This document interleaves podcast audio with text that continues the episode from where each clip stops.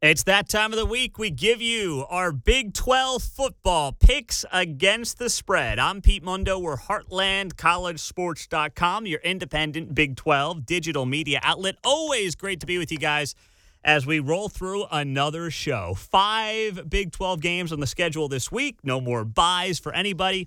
We are heading down the home stretch of the season. And let's start off. Let's go in order as we do each and every week of just uh, games by time. We'll go to the 11 a.m. game in Manhattan, Kansas. It's Kansas State taking on West Virginia. You know, West Virginia has had K State's number. Uh, K State last beat West Virginia in 2015. Since then, five straight wins for the Mountaineers. They're four and one against the spread in those games. And uh, these two teams play a lot of close games, by the way. You go back to 2014, K State won by six. In 2015, K State won by a point. 2016, West Virginia won by a point. 2017, West Virginia won by five. In 2019, West Virginia won by four. There have been two real uh, blowouts the last couple of years. Last year, and then in 2018, West Virginia won last year 37 to 10, and then they won in 18 35 to 6. But uh, the reason I'm picking this uh, Mountaineers team is not just because of that, that is a part of it, but I think that I look at this and I say, okay, the West Virginia run defense is still pretty solid. It's middle of the pack in the Big 12, ranks fifth. Meantime, K State makes its money on the ground, right? And they've taken advantage of that in recent weeks. They've won three in a row against Texas Tech, TCU, and Kansas. But those are three of the four worst rushing defenses in the entire Big 12 conference.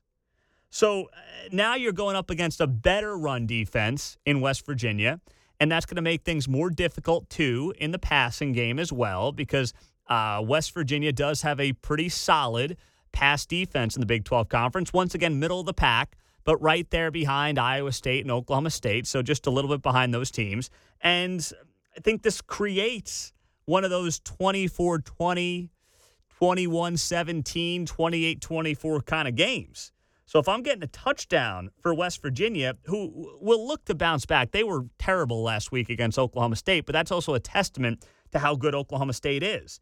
I can see the Mountaineers getting back on track and certainly keeping this game close. No doubt about that. Keeping this game close. So I am going to roll with the West Virginia Mountaineers plus seven. I've seen it six and a half in a lot of places. If you got to buy the half a point, go ahead and do it. Get yourself a touchdown on Saturday uh, in the West Virginia K State game. Then it's Oklahoma and Baylor, another 11 a.m. kickoff. And uh, Baylor's the underdog here. But Baylor is 4 and 1 against the spread against Oklahoma in their last 5 meetings. Baylor is 7 and 2 against the spread this season. Oklahoma has struggled 4 and 5 against the spread all year long. And let's be honest, the OU schedule has not been good. Not been good. All right, they have their toughest games remaining Baylor, Iowa State, Oklahoma State. Toughest games are left. And I saw this tidbit that was very interesting. Caleb Williams, Oklahoma's stud true freshman quarterback, has yet to start against a team that ranks higher than number 80 in SP plus defense. Baylor is 19. That's one of the, you know, advanced stats that are used to rank a unit. Baylor is ranked 19th. Caleb Williams has not faced a defense that ranks better than 80th. So, and if, by the way, you go between 2019 and 2020, because Dave Aranda was the LSU defensive coordinator against Oklahoma when they met up in that semifinal game, Dave Aranda's defenses held Oklahoma's offense to 296 yards per game and 4.9 yards per play. In all other games, OU averaged 532 yards per game and 7.7 yards per play. I very much like Baylor in this spot to, at the very least, cover the spread, if not win the game. And Lincoln Riley didn't do his press conference this week. There's all these crazy rumors floating around out there. Uh, Baylor's coming off a loss to TCU. They might have been caught looking ahead, not sure, but either way, uh, they're going to be fired up. This game is in Waco. I'm taking Baylor plus six. I've seen five and a half.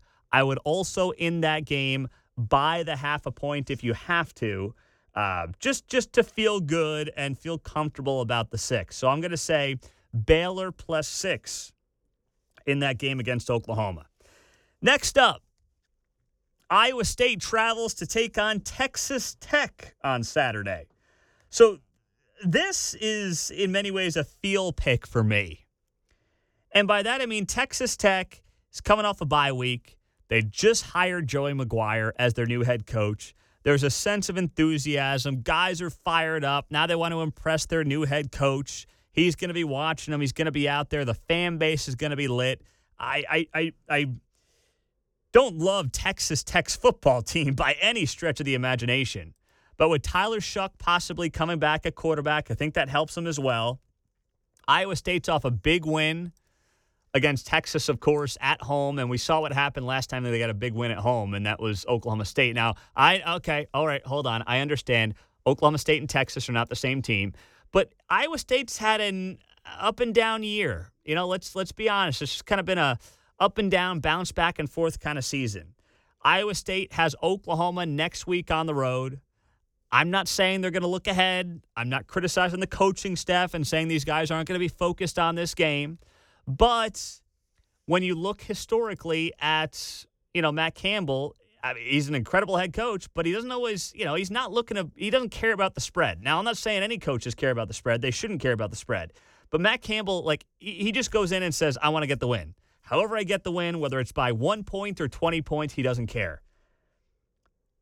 Iowa State is not a great team against the spread. They just they they aren't, and they they have not historically been, even under this great run here of late by Matt Campbell. So I think that's something that uh, you have to take note of. It matters, and if I can get the home team by double digits based on the feel of this game, having a new head coach, and all those different things, I will absolutely do it and take Texas Tech plus 10.5 uh, in this game against Iowa State on Saturday in Lubbock. Next up, we've got Texas taking on Kansas. Oh boy. Here's the question Does the Texas talent take over? That's it. I, like, th- th- that's the only question. Kansas has looked like a completely different team since they nearly beat Oklahoma they have gotten smoked, right? Uh, let's do that math real quick. In the last two games against Oklahoma State and then against Kansas State, they have lost by a combined score of 90 to 13. Now, we don't know who the Texas starting quarterback is going to be till at the end of the week, so that remains to be seen. But here's here's just my gut. All right, and that's all this is, a, a gut pick because both these teams are in such weird places. The off the field news is wild. You got Monkey Gate still lingering. You've got the Texas assistant coach being recorded by a player, tell, calling them all MFers and saying they should transfer. I mean, it's just crazy. Joshua Moore then hits the transfer portal. Something tells me, though, that this is the kind of week that Steve Sarkisian, who has lost four straight games, te- has not happened to Texas since 2010. You hit the reset button, all right? You have a hell of a week at practice. It's a wake up call for a lot of guys, and you take all your frustrations out on the Kansas Jayhawks at home on Saturday. That's what my gut tells me. I could be way wrong about that and they could come out flat. But if Steve Sarkisian comes out flat against Kansas, having lost four games in a row, which hasn't happened to the program in over a decade, I, I don't even know what to say. Yeah, you're not getting rid of the guy or anything like that. I'm just saying I, I don't know what to say. That's how bad that would be. That's how terrible that would be for Texas. So I'm going to say Texas minus 29 and a half. Of all the picks this week, I hate it. I just can't figure this out but I'm going with Texas minus 29 and a half against Kansas on Saturday night. And then, and then last but not least, we've got Oklahoma State and TCU. So TCU is rolling with Chandler Morris at quarterback after how he played last week in the upset over Baylor. Dude was a stud. 530 yards of offense, 460 passing, 70 rushing. Uh, just absolutely incredible. But uh, Oklahoma State is a top 10 team in the country. And frankly, I think they were disrespected in these college football playoff rankings, being only ranked 10th. This defense is unreal. Unreal. And TCU's coming off an emotional win week after Gary Patterson parted ways with the program against a rival in that spot. It's all emotion. You get the big win. You're coming off that high. And then you go to Stillwater on Saturday night and it all comes crashing back down to earth. And that's what I believe is going to happen. And the biggest reason why is uh, what this Oklahoma State defense does. They are first in the Big 12 in sacks with 30. Kansas State is second with 23. They've got seven more sacks than anybody else in this league right now. I mean, they get to quarterbacks. And now you've got uh, a guy making his first career road start in Chandler Morris going to Stillwater at night.